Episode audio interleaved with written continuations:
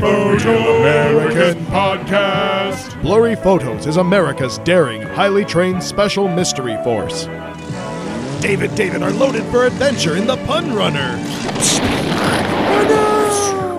My darling Alex Jones, we have captured the Davids. It's time to blow the lid off you two! But here comes Chemtrail, riding high in the Leyliner action jet. Chemtrail! I'll get you next time, blurry photos! Pun Runner comes with Flora. Leyliner action jet comes with Chemtrail. Mount Paranoia playset comes with Alex Jones. Stecco and Misinformation sold separately. Blurry Photos.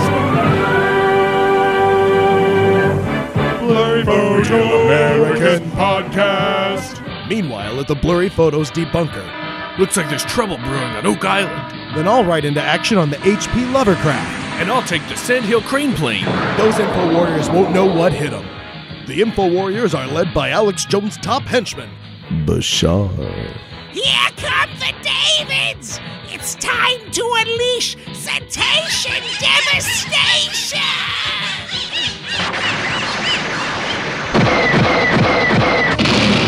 Looks like your destructive dolphins are all washed up, Bashar. Not so fast, Davids! Crypto Twins, attack! Here come the Crypto Twins, Rod and Orb in the Eschatology. What's all? This then I. We're from? England. Firing moth missiles. Oh no, I'm hit! Which one of you shot down Flora? Doesn't. Matter As long as it. gets its taste. Time to fire the Dagon Ray Gun.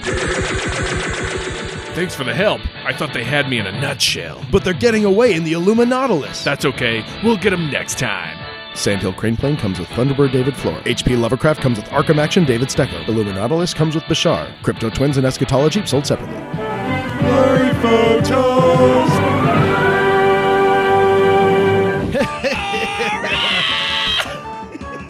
Stecco! Got a whole line coming out. oh man, in action dream. in action figures with Barca Lounger action.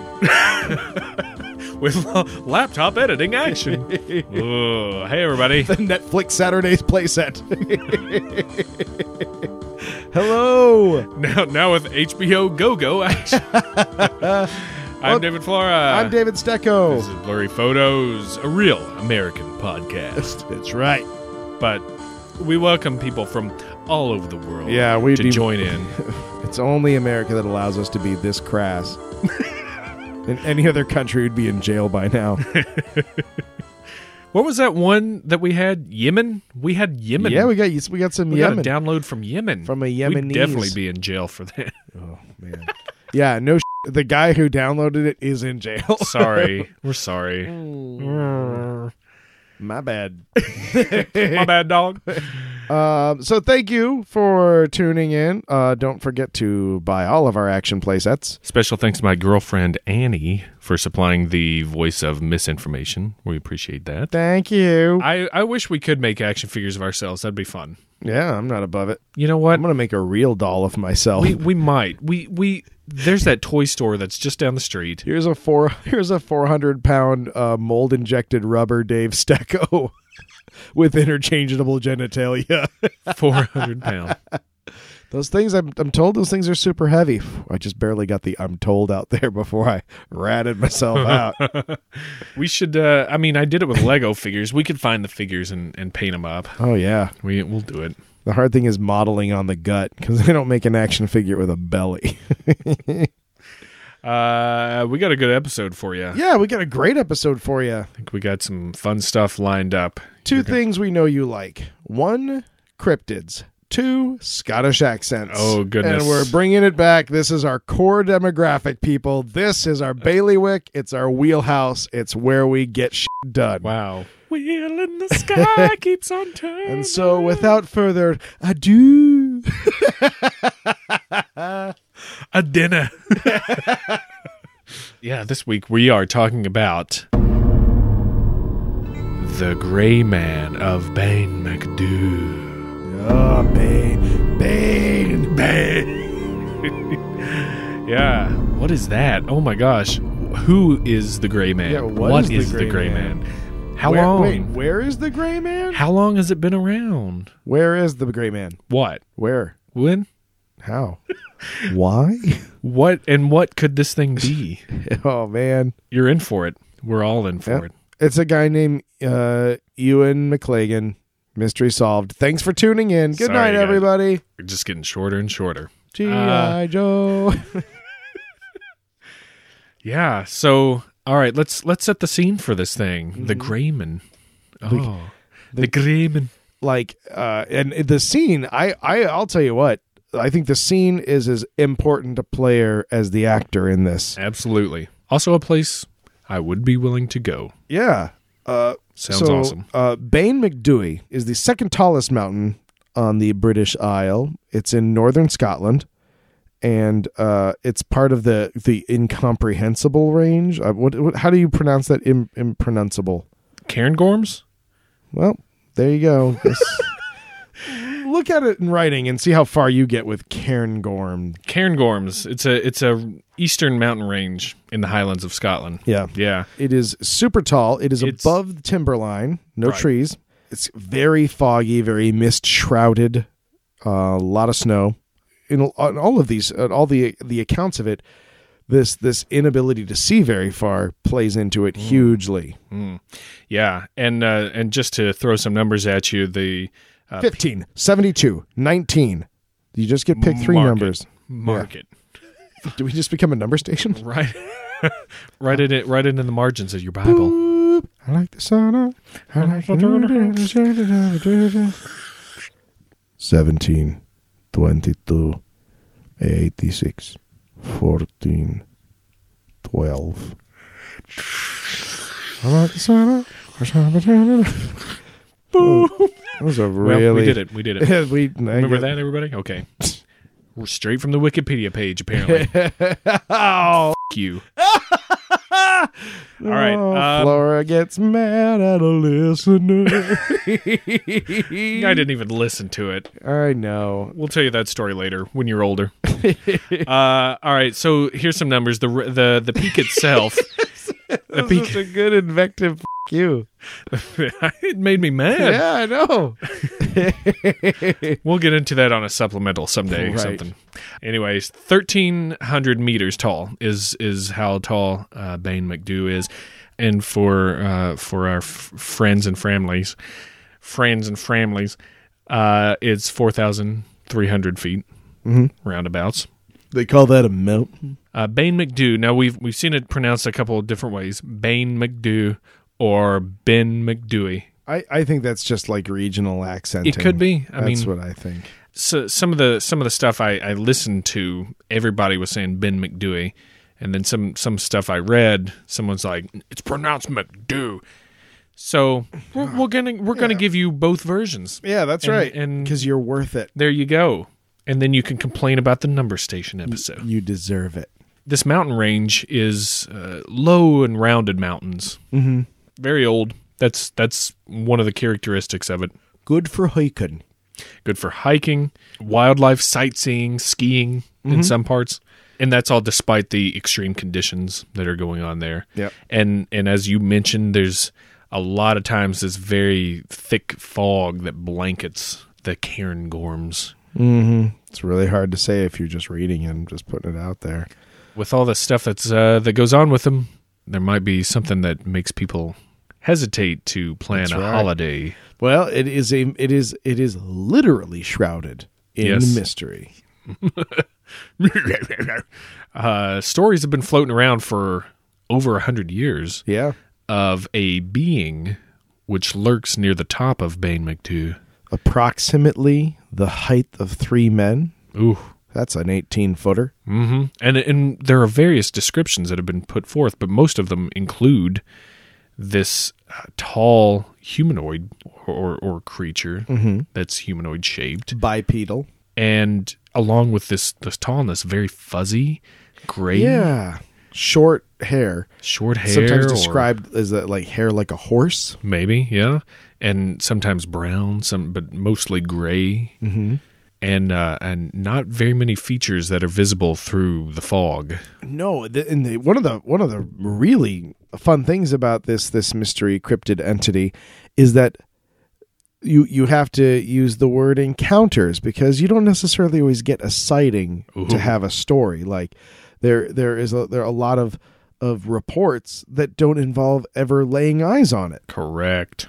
which is cool, which is also creepy. Yeah, yeah, and with with these experiences, you get this overwhelming sense of dread, Yeah.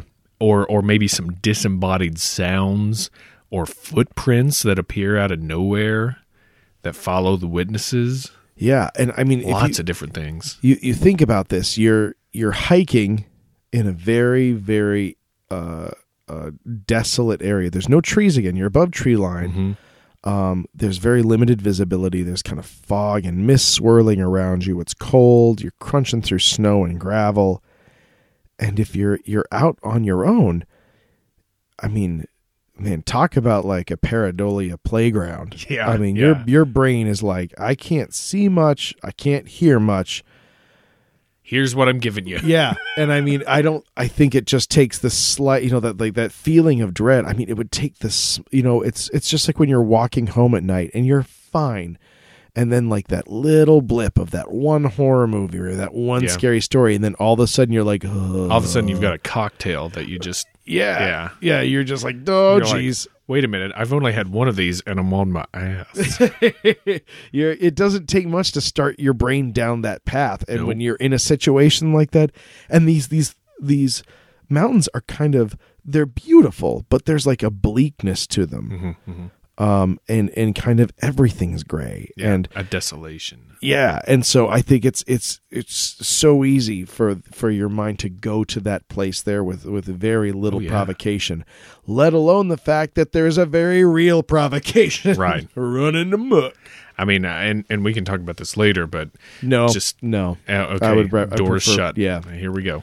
the denial episode you know what's funny no no Nothing, nothing is. Uh, and I was gonna say, it's the same thing that happens when I'm sitting here at the computer, and I'm like, oh man, what are we gonna talk about uh, next week?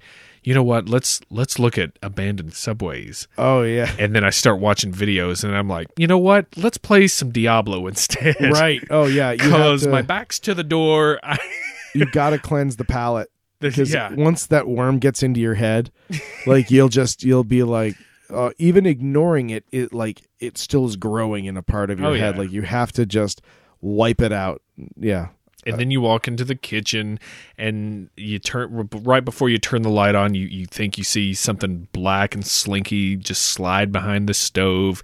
Happened to me the other night, dude. Happened to me the other night. So weird. It was like this black shadowy weasel just slid behind the stove, Ugh. just over the top, like slorp.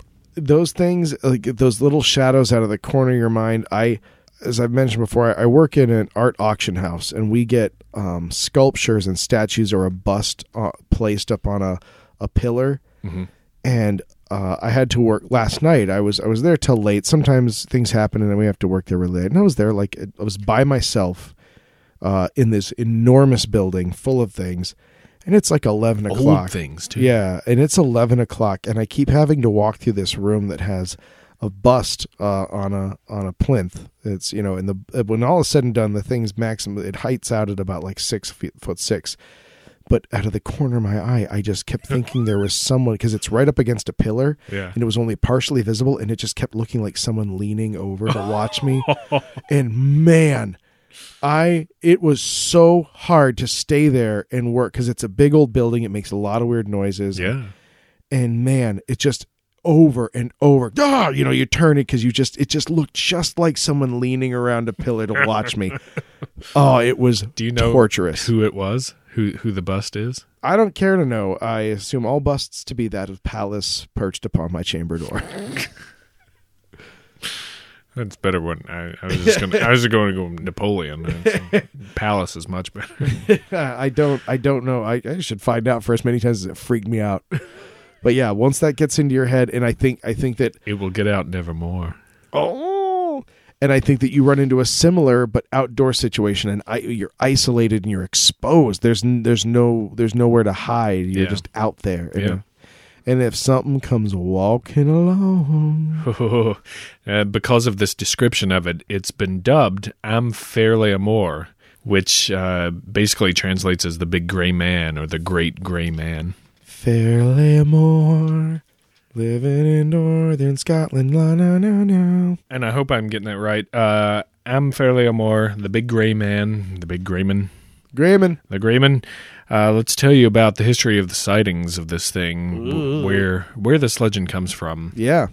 There's little to nothing in terms of references of the Grayman past the late 1700s, Yeah. uh, and even then, he's not not really uh, directly mentioned um, because there was this poem by James Hogg, who was a, a Scottish poet. Uh, who alluded to some kind of creature in the Cairngorms, uh, but it, it it may not be the the gray man at all. Right. And as we've covered in six different ways, no shortage of folklore and mythical creatures to be found in the British Isles. Right. They're full up. Chock. Yeah. Full. You I'm can gonna- buy you can buy pixie dicks at a grocery store up there, man. Like it's Prixies. nice. Uh, we'll come back to Mr. Hogg later, uh, or if if I remember.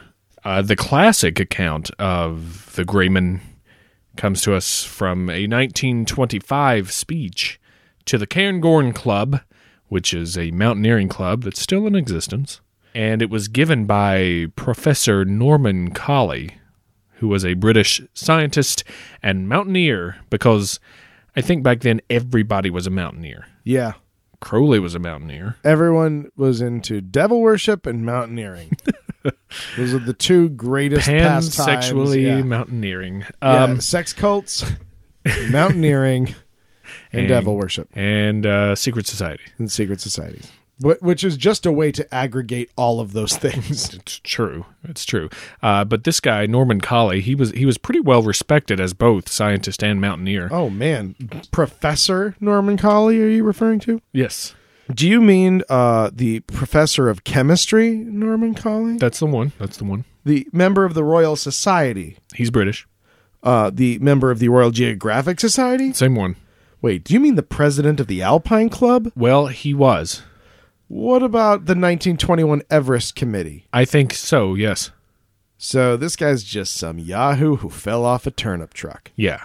Basically, is what I'm boiling down to. So this account comes from an experience that he had in 1891.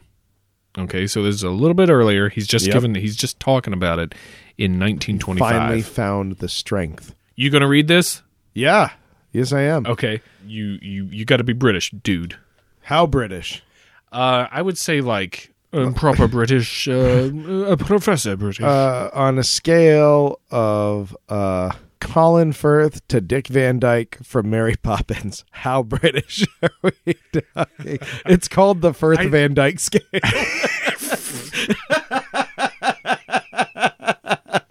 uh, I think it, it this one's gonna top out at about a Hugh Grant oh, okay. on on the Firth Van Dyke scale.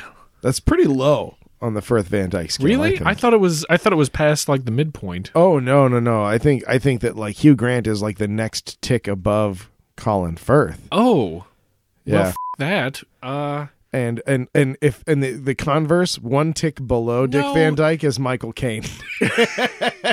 and you work towards the middle. I, I would say I would say Van Dyke's on the bottom because his name is on there, and then you get Michael Caine. Yeah, that's what I mean. Like Then you get Gary Oldman. Have you heard of him talk in real life? no, Gary Oldman's three from the bottom. good, good to know.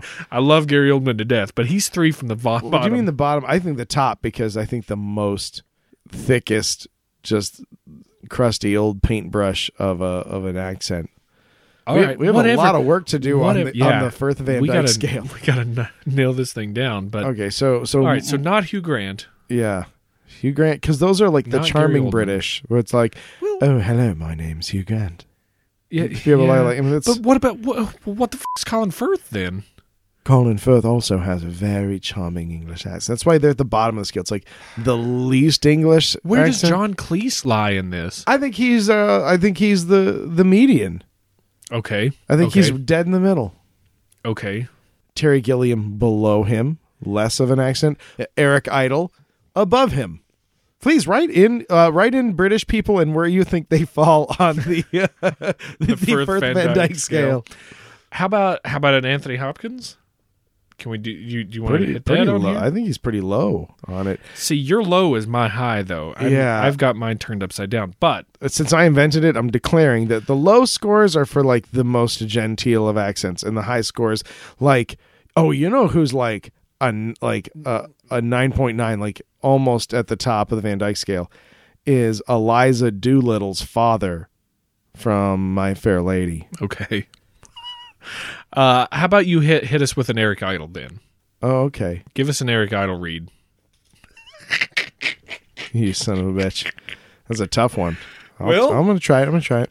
All right, sorry, sorry. So we, we got to set the mood back here. Yeah. Um, okay. So so this is this is Professor Norman Collie here. Uh, this is his. This is the first, pretty much the world's first account of the old Grayman. And uh, since I have to idle this, there's a part of me that wants to sing it. I was returning from a cairn on the summit in the mist. That's actually pretty good. I think Eric Idle just switched places with Terry Gilliam. Come on. All right, all right. I've keep never going. done Sorry, a, an sorry. Eric Idle in my life. That's a pretty good first Pretty swing. good. It's pretty good. It's better than I could do. I was returning from a can. All right, hang on, hang on, Paul Almost. Hogan. Hang on. Let's try Well, cairn is a hard word in any a can. can. I was returning from a can on the summit in the mist when I began to think. Yep. Paul Hogan. Hogan. Paul I've Hogan been- Hogan his is- way I in. can't do it on purpose. How's this happening? all right, f- it. I'm doing my own. All right, all right. Sorry. I was returning from a cairn on a summit in the mist when I began to think I heard something other than the things of my own footsteps. For every few steps I took, I heard a crunch, and then another crunch, as if someone was walking after me, but taking footsteps three to four times the length of my own. I says to myself, this is all nonsense. I listened, and I heard it again, but could see nothing in the mist.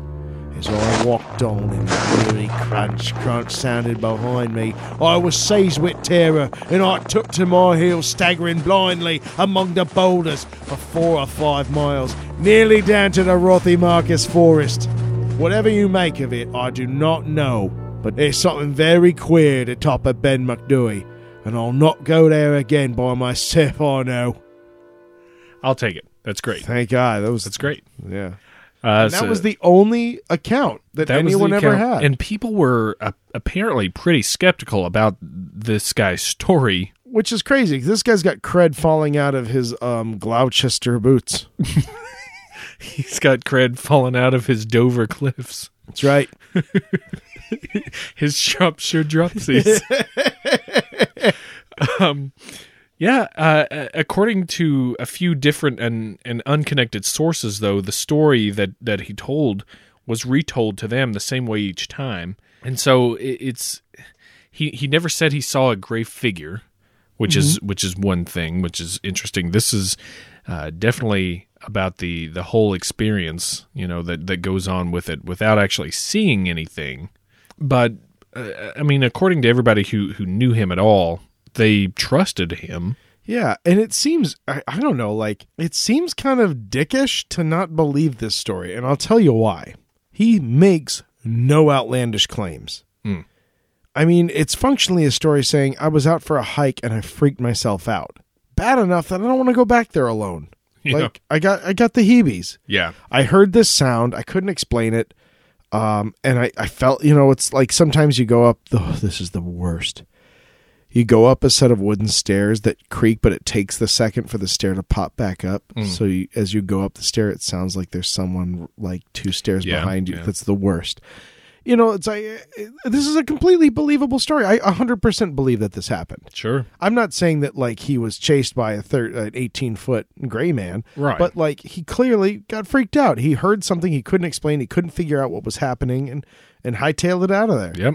Now we do have another account that comes from a Peter Densham, who was a rescue worker on the mountain during World War II, and he reported one day waiting for conditions to approve on the mountain uh, that he started hearing crunching noises, possibly in the snow, and suddenly felt a presence nearby.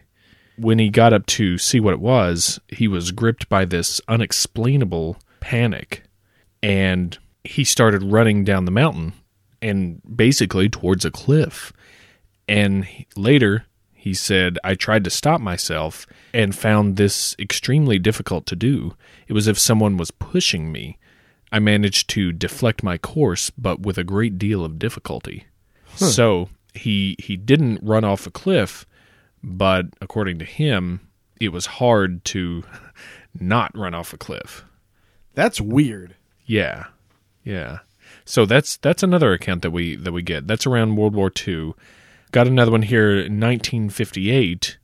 There was another mountaineer named Alexander Tewnion who relayed a story to the magazine The Scots The official magazine of of Scotland. Scotland. You've never read a magazine until you read The Scots. Oi! Dearie, have you read have you read the new Scots? Oh no, I haven't been home yet. What are you f***ing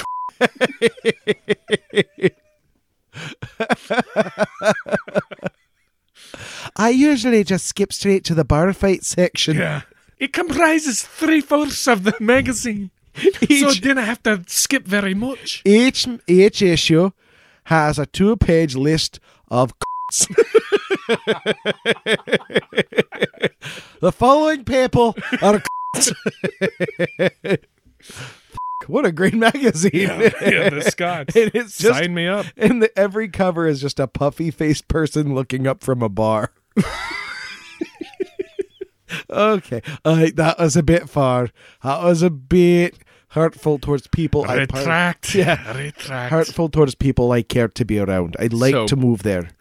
So this I uh, want to be the puffy faced man at the bar at pub. This uh, this story that that uh, got to the Scots magazine went as follows. In October 1943, I spent a 10 day leave climbing alone in the Cairngorms. One afternoon, just as I reached the summit cairn of Ben MacDhui, mist swirled across the Lairig Ghru and enveloped the mountain. The atmosphere became dark and oppressive. A fierce, bitter wind whisked among the boulders, and an odd sound echoed through the mist. A loud footstep, it seemed, then another, and another. I am not unduly imaginative, but my first thought flew instantly to the well known story of Professor Collie and the Fear Liath Mòr. Then I felt the reassuring weight of the loaded revolver in my pocket. Ah, sweet, sweet Gladys. so glad you're with me. and much like my, my own Gladys, grasping the butt, appeared about in the mist, rent and tattered by the eddies of wind. A strange shape loomed up, receded, and then charging at me. Without hesitation, I whipped out the revolver and fired three times at the figure. When it still came on, I turned and hurried down the path, reaching Glen Derry in a time that I've never bettered. You may ask, was it really the Fear Liath Mòr? Frankly, I think it was. Many times since then, I've traversed MacDhui in the mist, bivouacked out in the open, camped on its summit for days on end on different occasions, often alone and always with an easy mind. For on that day, I'm convinced, I shot the only Fear Liath Mòr my imagination will ever see. Excuse me while I put my giant penis back under my kilt. Because I'm a tough bastard, I shoots at things. With sweet, sweet Gladys. Yeah, so that's interesting. Actually got Yeah. shot at. I love this guy. He's like, well, this is getting spooky. Time to ease the hammer back on my pocket full of justice. Time to even the playing field. I thought nobody had guns in in anywhere but America. right hmm. in anywhere. in anywhere. So other sightings and run-ins continued, including uh, a writer named Wendy Wood, who claimed to have heard uh, a voice of gigantic resonance, reminiscent of Gaelic, on the mountain.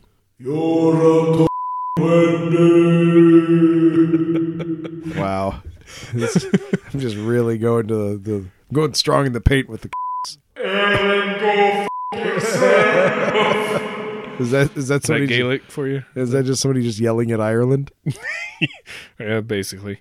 Uh, and then she heard footsteps following her, apparently. This footsteps thing, man. Ooh, footsteps. Oh, uh, there was also uh, there was also a another mountaineer who was on uh, a nearby mountain, not even uh, Ben MacDhui, who heard footsteps behind him, and then he turned to see a large figure shrouded in mist, with pointy ears, long legs, and long talons on its feet. Now, hmm. I I want to I want to I don't want to gloss over this because I want everyone to take a moment and imagine that that you're you're hiking, not a lot around, a lot of mist. You think you hear like footsteps behind you, and you turn around, and like 15 feet behind you, there is a thing Yeah. that has been staring at the back of your head and following you. With long ears, long talons. That's Yerf. That's why I always hike with Gladys in my pocket. Right? Can they right? That guy just drew and started firing. in the 90s, uh, I read an account that tells of three men. Oh yeah, in a nearby creature. area. hmm hmm Was it uh, uh, Aberdeen? Yeah, yeah, Yeah. They saw a creature apparently with an inhuman face in a forest near the mountain. Yep. And uh, this is interesting. A few weeks later, same guys, whilst driving one night, said that it appeared by their car, running alongside it, and keeping pace with them as they drove. Driver, there's something on the door of the car. Some thing. Oh, Scottish Shatner. So, so the men reported also a sense of terror along with it. I mean, we doy, you know, if, if if you see, you know, some some hairy thing with a, an inhuman face that's Hauling running ass along at 45 miles per Right. hour. yeah, Yeah. sense of terror, check. Now, Right. here's my question to you, though, Flora. You're driving the car. Keep in mind you're on the other side. Okay, So you're right next to the side of the road. You're the driver. And this thing's like pacing you. Do you turn the wheel away from the, the, the thing or you're like "F- it dude 70s car car chase er, punk and just just doink him. I would probably speed up first, and if he kept pace, donk. Nice. No uh, all fight no flight. Sure. Well, I guess flight then fight. Well, yeah. All right. Well, Or or uh now this is the high risk high reward, okay? You ready for this one? You get you you like get just like 5 feet past him, throw your door open and then hit the brakes. yeah. nope. I don't want my door open with that thing. That's true cuz cuz man, if that doesn't kill it, yep. you're f- You'll be reading about me in Scott's magazine. top of the list. Yep. Now here's a tale of a stupid with an automobile and a problem with a monster. Same he got it into his head. Oh, the best way to stop the monster is to Let him in the car.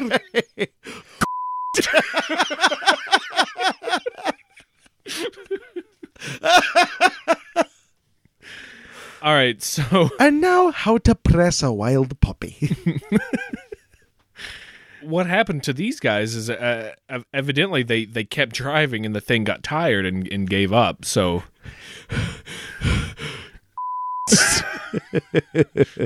so What's I'm sorry. What's our count at at this point? oh, it's it's a high count. Um, but uh, even even today, there are still uh, witness accounts of of the old Grayman. Oh yeah. We have a couple for you. Yep. Uh, I don't know if this account is from a, a Scottish uh, lass, but um, I'm, I'm going to read it as if it were. Okay, I mean, she. You're gonna read it like a girl, Mm, not like a girl. like a dude. Yeah. Could be Welsh. Could could be Manchester. Could have a Manc accent. Could be North England. Eric Idle listing motherfucker. Feel good about yourself now? Uh, yeah. Let's go with. uh Let's see. I'm, I'm, Wait, when did we decide that you're choosing what I'm? you choose mine. I didn't choose your. You listed 15 and had an upside down scale. I had to do something. Yeah, yeah. I did all those things. All right. I'm brilliant. Listen, you don't. Shall I do you- this one in Paul Hogan? You can't. Yeah, you can't. You can't mock the, the Firth Van Dyke scale. it's brilliant. It mocks itself. Uh, it's Oh built in to mock. You know what? I mean, I guess if you were so inclined, you could send it in. It doesn't matter. I'm making a T-shirt that has a fully calibrated Firth Van Dyke scale Whatever. Okay. British accents. What am I reading this in?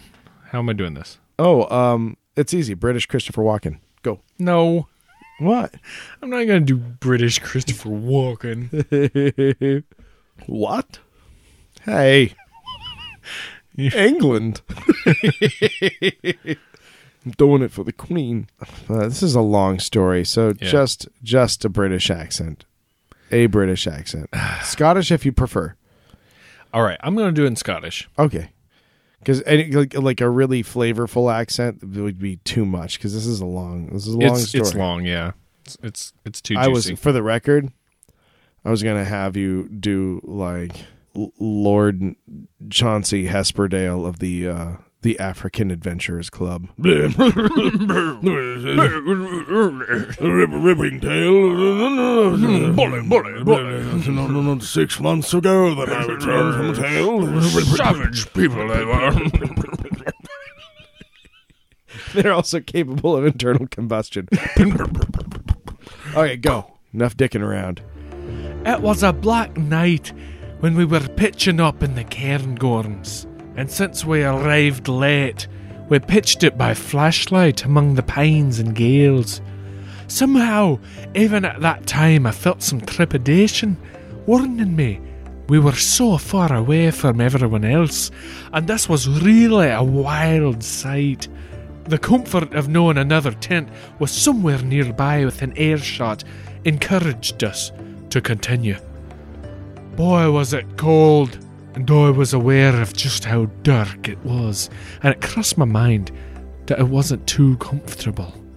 Despite this, we went into the tent, got into our season 3 sleeping bags, vital for this environment. It's so nice that the sleeping bags made it to season three. So few of them get out of season two. It's like they retool it, they hire new writers, and nobody gives a f- And as was our tradition on this holiday, I started reading a few true ghost stories from my book of truths.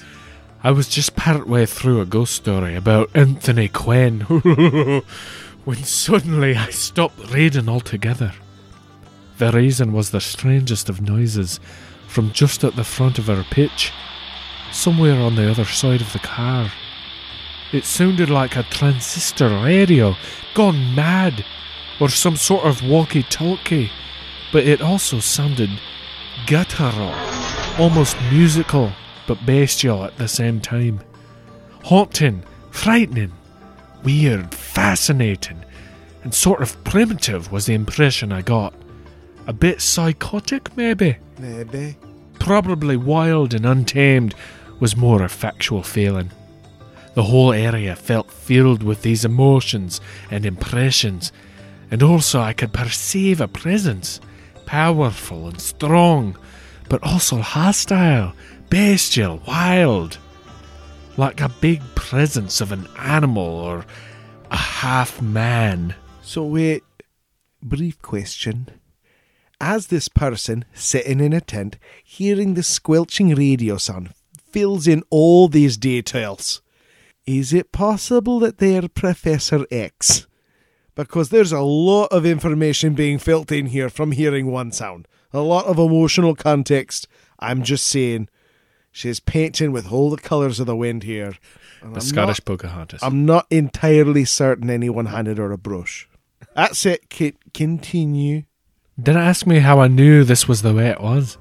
I just perceived it. It was so tangible. I can experience it again now, just with the recall of the event. Also, using your giant cerebral computer, it fits over your head to amplify your abilities.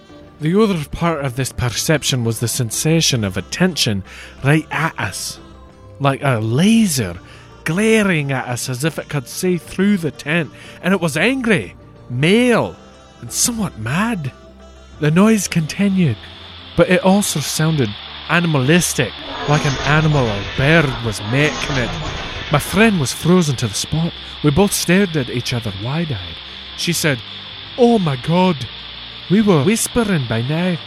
I said, I think I better stop telling this story. It felt I was drawing attention to it. I turned the light off quickly. It seemed the best thing to do, as I was aware it would illuminate the tent, making us visible outside, and I felt we were under threat. There was a feeling of panic, terror, if you like. I didn't feel terrified so much as alarmed, hackles risen, listening to the bizarre sound. My friend whispered, I think it could be gas flying overhead. Yes, it, it did sound a bit like that, the rhythmic musical squawk. But again, it didn't sound like that. I lived for many years in an area where Canada geese would fly over every year. Obviously, I'm probably not Scottish, but we'll leave that behind. Eh, well, it's upstate New York, is where Professor Xavier's Academy for Exceptional Children is. Eh, it's, it's in New York. Canada geese would fly over every year. That was orderly, rhythmic, patterned. It would fade in as they passed nearer, then away into the distance. This sound tonight was more a guttural sound mixed with musical, rhythmic pulse, but stopping, then starting, fading in and out. And worse still, it was near, approaching until it was right next to the tent, I'd say, behind the car, then slowly moving around the car and over the tent, where it stayed, sounding as if it were standing about ten feet over the top of the tent. And that eagle stare at the tent, at us, boring into our space and right at us. Powerful, and with that primitive, raggedy flow, or, or vibration as my friend described it. We sat and whispered. My friend said she heard footsteps, which I did too. Right after she said it, I heard it. Sounds that to me resembled a big man. Footsteps following the path of the guttural, musical noise above our tents, stamping around the car to my side of the tent until it must have been within feet of our heads. She grabbed her mobile phone and I told her to turn it on and just hold it, which she did. Eventually, after the light was out, it seemed to become placated. The eagle glare of, like that of the eye of Sauron seemed to turn off us, and its gaze seemed to sweep away. I jumped up and secured our tent door shut with a pathetic lone peg, as if that would stop it, right? I thought this animal or manimal Thursdays on UPN. or whatever it was seemed powerful, like it could just have entered our tent or slashed it up whenever it felt like it, but I had to make the gesture. For whatever reason, we felt it pass. I felt sleepy, but unknown to me, my friend lay in her sleeping bag, grasping her mobile phone in both hands for some hours. Next day, we woke to a beautiful campsite, high above the hills, distant vistas of the forest and the mountain. Couldn't be calmer. However, I just knew something had happened that night. Was it an escaped nutter out to find a victim? I didn't think so, somehow. It seemed something wilder than that, more primitive. I mulled what it could be over and over in my mind and thought, is this an ancient burial site from primeval times? Are there cairns here? Ancient monuments? Is it is it sacred? Are we insulting it by defiling its territory with our presence? I asked the lady in the campsite what she knew of the history of the area, but I was deliberately vague and didn't tell her at all what had occurred or my thoughts. Just mentioned we thought we heard someone prowling around our tent and a weird noise that turned out to be geese. The more I thought about this as the reason, the more absurd it seemed. That wasn't geese. She didn't know much, but she said it was very historic.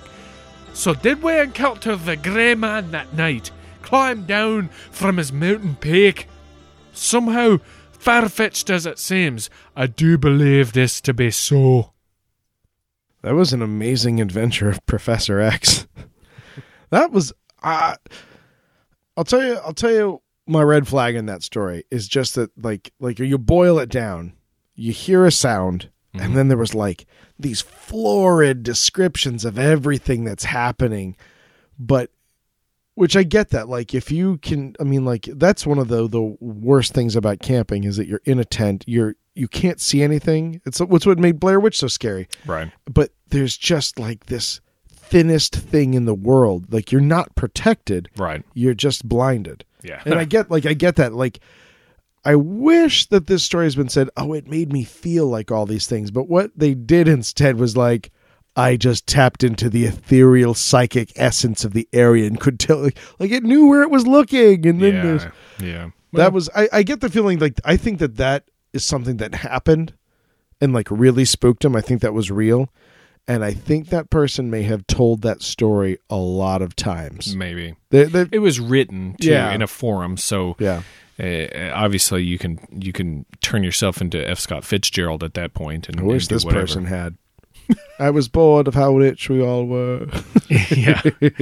So obviously, if there's some repository of modern day Grayman account encounters that someone knows about, please send it our way. We'd be happy to read a better one. But um, that's what I've found. Yeah. In a in a, a, f- a lone forum forest. so let's uh, let's go on and just talk about uh, what the hell this thing could be. Yeah. How about that? Now I heard uh I I had a I, I I like the I'm gonna drop a science card on this because I really I I have a, a love hate relationship with like the scientific explanations for a lot of the stuff we talk about because sometimes it seems like it's really facile like like oh well you know sometimes there's uh pressure inversions and they can create uh, a shimmering illusion. Like really? When does that ever fucking happened? You know like they're like these kind of lamer than the truth scientific explanations. But this one I really cared for. So this is a high altitude environment with no trees um, and a lot of fog. So a couple of things you're going to get is one like weird sound amplification, weird yeah. sound effects in a fog bank. Um, It's weird how that affects it.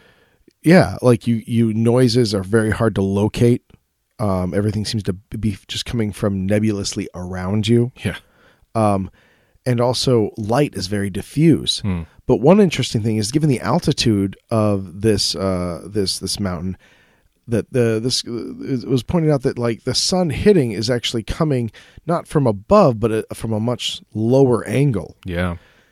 And so anything that is uh, so first of all, you get um, the, this noise amplification, but also shadows are pr- are very elongated because the the light's hitting objects at a low angle, and so it's things might seem bigger than they are.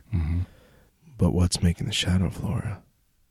That's the thing. Even with the science, like there's there there has to be a thing happening. There has to be a speck of dust for this snowflake to form around.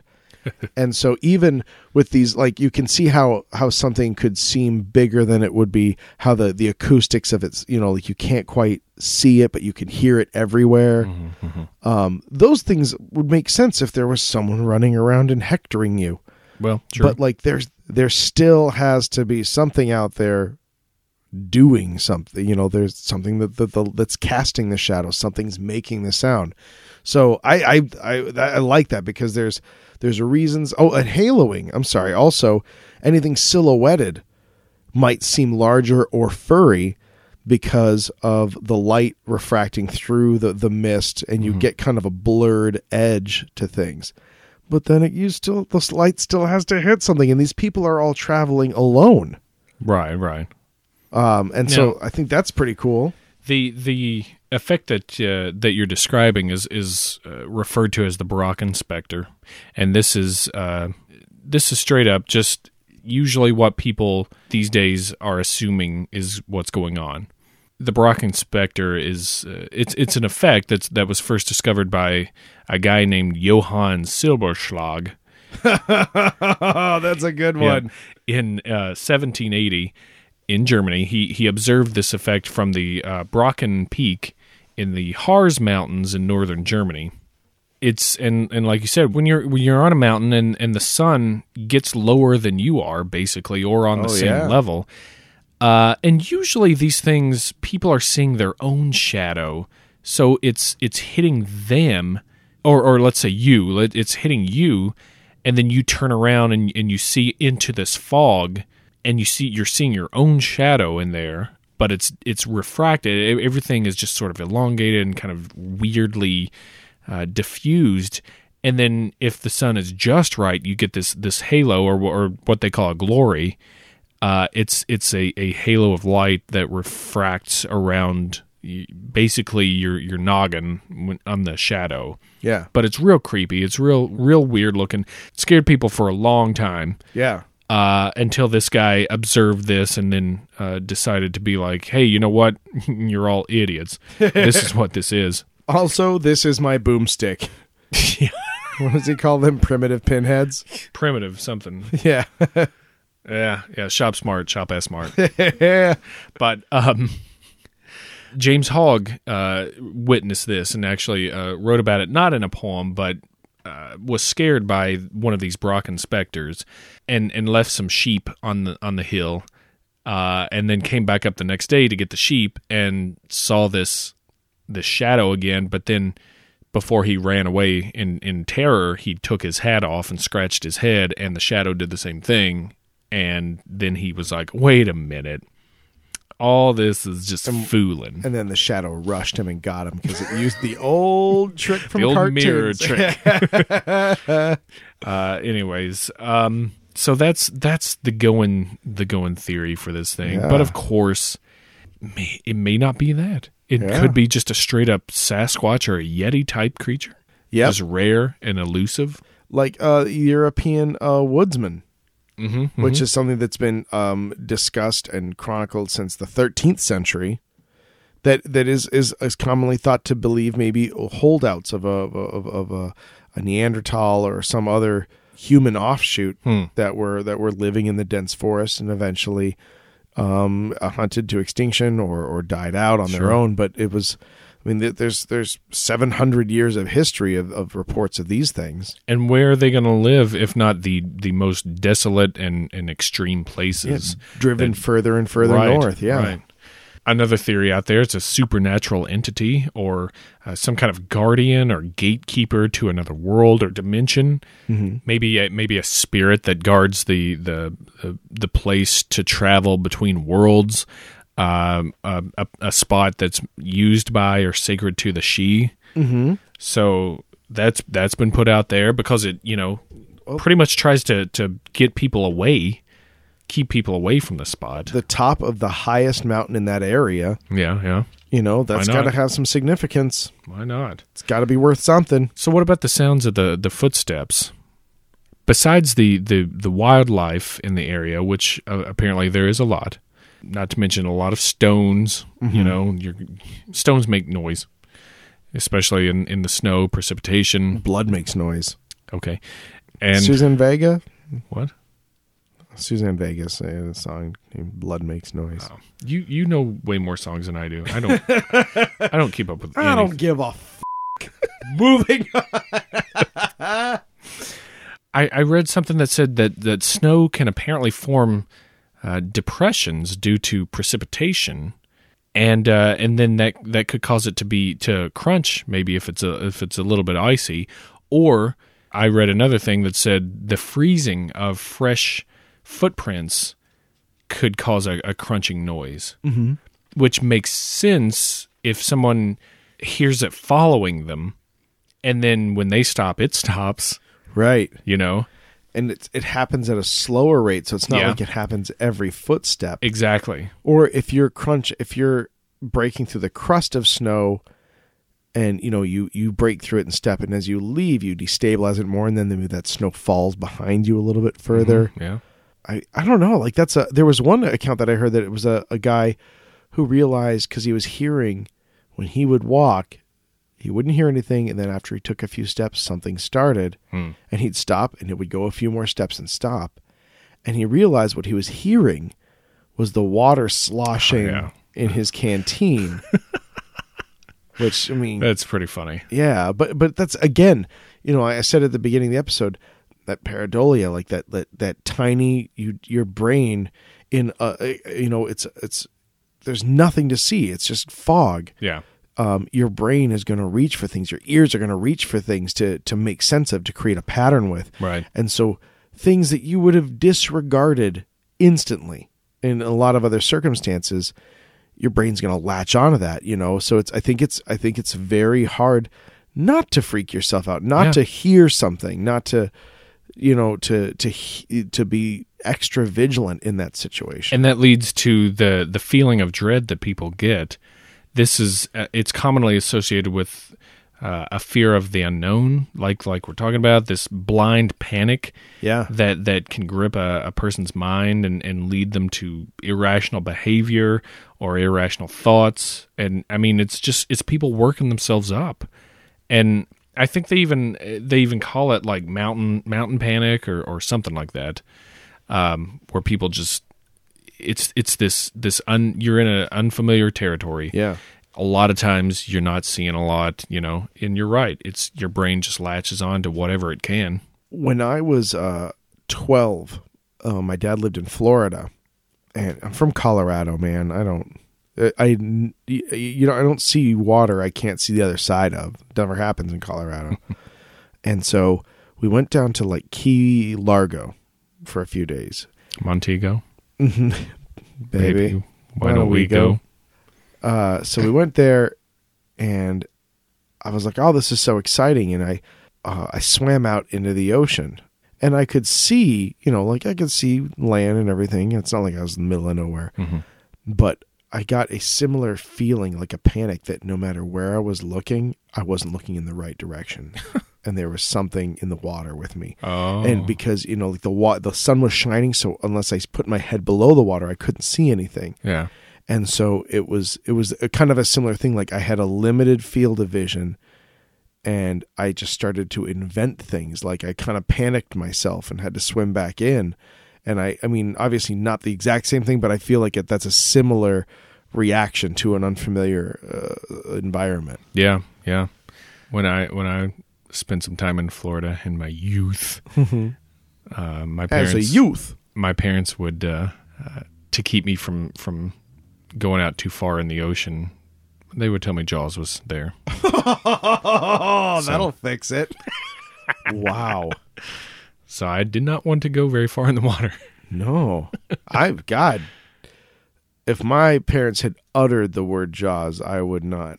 I mean, I'd seen the movie. My mom tells me some story about not being afraid of the Jaws from the Universal Studios tour, but I was fucking very afraid of Jaws. and if if anyone had even mentioned that, I would not have gone near the water. No way, no way. It works. Oh God. So, anyways, that for you, Uh-huh. ladies and gentlemen, is the Greyman of Ben MacDhui. Bang McDoo for you. Am Fear Liath Mòr. oh, ah. And that's that's it in a in a Yeah. misty, cold, cold, desolate nutshell. above timberline. I don't know why I had to add that in. I don't know how that applied. So there you go, folks. There you go. Plan those holidays. yeah, man. Get out, get out there. Wait, wait, wait, wait, wait, wait. Sh- sh- shut up. Never mind. It's Did you hear something? no, no. It's it's Oh, fine. okay. I just wait, wait. Do you get the sense that something is staring at us with laser eyes? I think it might actually have the eye of Sauron.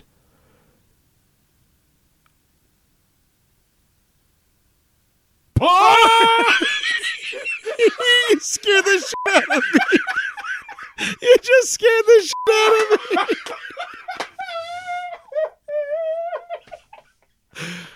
out of me. Holy shit. I totally jumped. You scared the hell out of me. You son of a bitch. Oh. All right. Oh my god. Okay. Uh well, since now I have to change my drawers, uh, I'm going to go ahead and uh, take the pole position on puns today. Alrighty. All right, I've got. Um, uh, there was a, a recent problem with piracy, specifically of, of animated television shows, Okay. and um, the problem is that uh, with two particular shows, the Venture Brothers and Pokemon, Pokemon. Pokemon, uh, a specific character was being drawn wrong, uh, incorrectly. Who? Well, what it required was is someone to go in there and actually do a detailed accounting of, of a specific character in each of those cartoons. Okay. What you ended up having was a Brock inspector. is what you needed. This is Brock Sampson, and then there's a Brock, and There's a Bro- there's a Brock and Pokemon. I'm pretty sure. I don't. All right. I could be wrong, but I'm pretty sure there's a Brock, and I don't think Could he be a ever, Team Brocket. I don't think he ever opens his eyes. I think that's his Oh. thing. Hmm. Imgur taught me that because Okay. I'm too old Yeah. for Pokemon. I missed Yeah. it. I missed it. A- Ash. P- Pikachu. Mm. And I'm out. Yeah, Flora, what do you got? I I have a home furnishing store. It's it's a place of business. You can you can Uh-huh. furnish your your place, but they specialize in all grays. You can you can do your your uh, home furnishing all all in different uh, shades of grays and stuff. Oh yeah. It's Amphairly decor. Oh, I like that. That was really good. Do you know that um, later on in its run, about seasons five through seven of Star Trek: The Next Generation, Oh, um, there was an outreach program that was started by the actor who played Worf. Michael Dorn. Yeah, yeah, exactly. And um and what he would do is he would, you know, he started he, you know, he'd been doing the the circuits of the the Star Trek conventions and things like that. And people would bring him gifts. And and at first, you know, he was like, "Oh, this is great. Thank you." But like where are you going to put them all? He was really ac- accumulating these things. So he finally got this great idea to um, take all these gifts that he was getting, stuffed animals and toys and whatnot, and then he created a charity, um, and he would re-gift these things, and it was called Karen Dorn. Ah, Yeah. nice. I didn't know where you were going with that. Yeah, because he cared. And he was Michael name- Dorn. Michael Dorn. Wow. All right. Nice. Yeah, you, nice. you can thank your Star Trek Pez dispensers up there for that one. I, I shall. Have you seen those? I shall as soon as you leave. oh, Deanna. I spend I spend five minutes on data alone. because he doesn't understand why I'm thanking him. Jesus. Um. All right. I'll round us out here. Uh, I, I've got a Scottish scrapbooking service. Oh shit. Yeah. Yeah. It's called Bane There McDoon That. That's brilliant. That's the win. This episode to you, David Flora. Well fing played. Bane there. McDoon that. That's brilliant. Oh, them's puns. Them. Them's puns. Unfortunately, we're not able to do listener mail this week because Dave had to leave town uh, on an emergency last minute. Everything's cool; it's it's uh, no big deal. But uh, we can't do any mail this week because of that. So we're going to get you a supplemental episode here in the next week or so, and uh, get all that listener mail out there. Uh, send us your puns, show suggestions, comments, questions, observations, favorite recipes. Dirty limericks. I All that will stuff. not tolerate a clean limerick. Also, if you know of any repositories where Grayman stories are told, Oh, yeah. send those to us on blurryphotos.org. Go to the contact page and send it to us from there. Yeah. Hey, while you're on there, check out the chicklets that let you go to Facebook to like our page, let you go to YouTube to subscribe to YouTube stuff, Mm-hmm. Let you go to Stumble Upon and stumble some on us, Yeah. let you go to iTunes, subscribe to our Five RSS feed, uh, all that stuff. Also, hey, there's a donate button on that site, Whoa. and it works. Yes, it does, and we are quite impressed with it, and we are quite impressed with you. So So, uh, yeah, thank you. yeah, we are we are building a machine of pure malice and magnificence, and uh, we need your money to help build it. so, if you want to be on the good list, the people we spare in our in our coming homebrew apocalypse, Our, yeah. Homebrew, homebrew apocalypse. That's. I, I don't think we can use that. I think that's the first album of Icequake. yeah, I, mean, I can't know those dirty Swedes anybody. Uh, but yeah, if uh, if if you're feeling froggy, go on and click that donate button and, Yeah. and help us out. Have a couple of drinks first. it helps us all out. Uh, and thank you so much to those who have. Yes. we, we really do appreciate it. We'll You know, I do have a question. If you donate, like we we're, we're, we try to be uh, we try to be respectful of people's anonymity. You know, we don't out anybody who doesn't want to be. Sure. But if you if you donate, um, and you want us to mention you on the podcast, we absolutely will. Uh, I realized I was thinking about that the other day, and I was like, well, you know, maybe some people were like, yeah.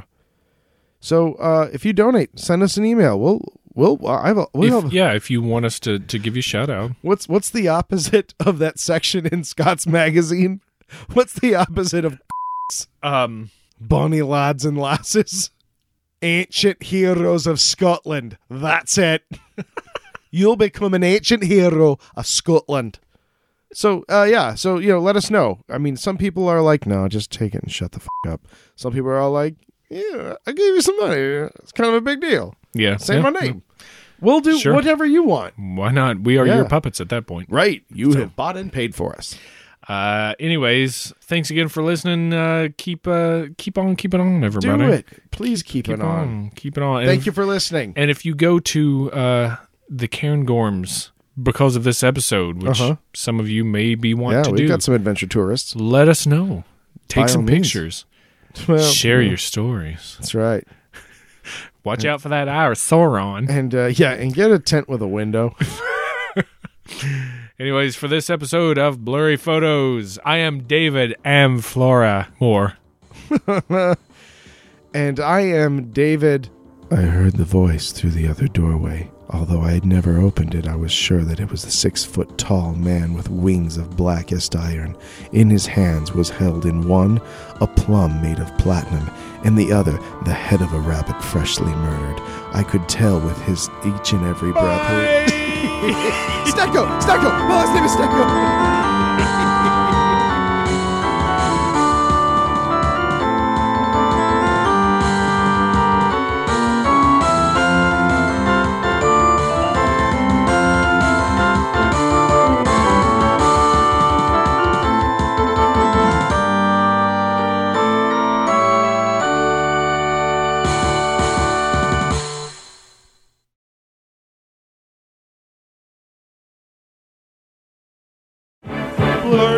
Blurry American Podcast.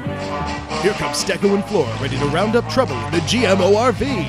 Oh no! Here comes Renton Rucksack Alex Jones on the Flow Rider. Let's blow the lid off this. Whoa! Renton Rucksack Alex Jones comes with six different combat action phrases. Let me try. Let's blow the lid off this. I've been telling you this for months. Buy my water filter. Buy my water filter.